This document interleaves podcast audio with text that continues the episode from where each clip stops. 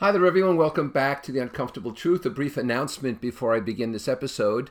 Come September, uh, I'm going to change format slightly, and every other week, I'm going to have a discussion, a sort of a side by side, peer to peer discussion with somebody I think is an innovative thought leader, people in uh, great, greatly different walks of life uh, which I think will be exciting and I think will be added value. Of course, the price doesn't go up, it's still free. So look for that uh, come September, and uh, I'll look forward to getting your reaction to that.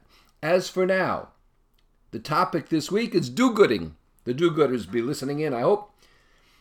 It's insufficient and often disastrous to be a do gooder without thinking through the repercussions.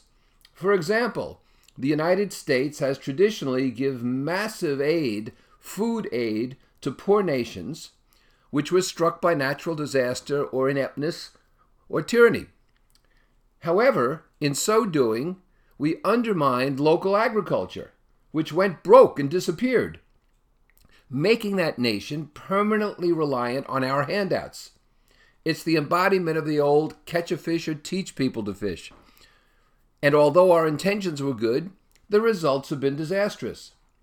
Handing out massive stimulus funds during the pandemic has had a huge impact on today's higher prices and inflation. There's no other way to cut that. This is not mainly about out of control oil companies or high tech. It's about too much money being printed without the backing for it. The more you create mandates to overcome resistance, as with the vaccines, the more resistance you create. I give people money who look as though they need it, and I stop making judgments about whether they'll spend it on food or liquor or drugs.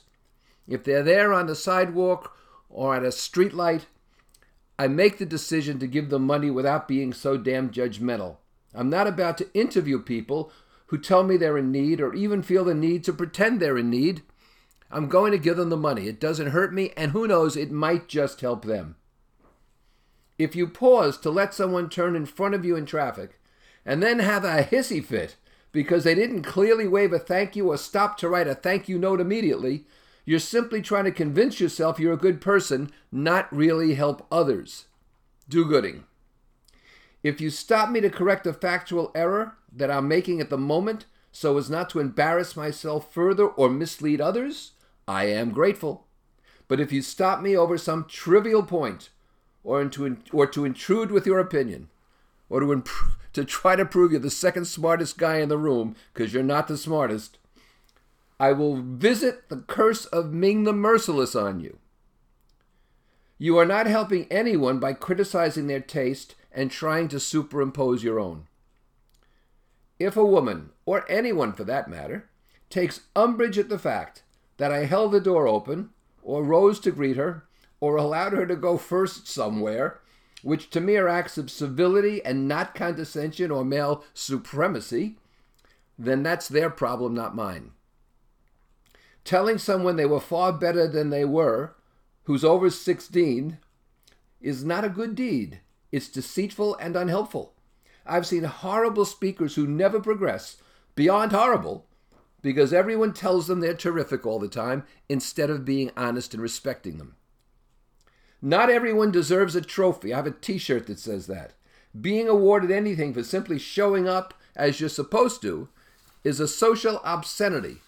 If you're not willing to work hard for something you desire, then you're not eligible to receive anything. And that's the uncomfortable truth.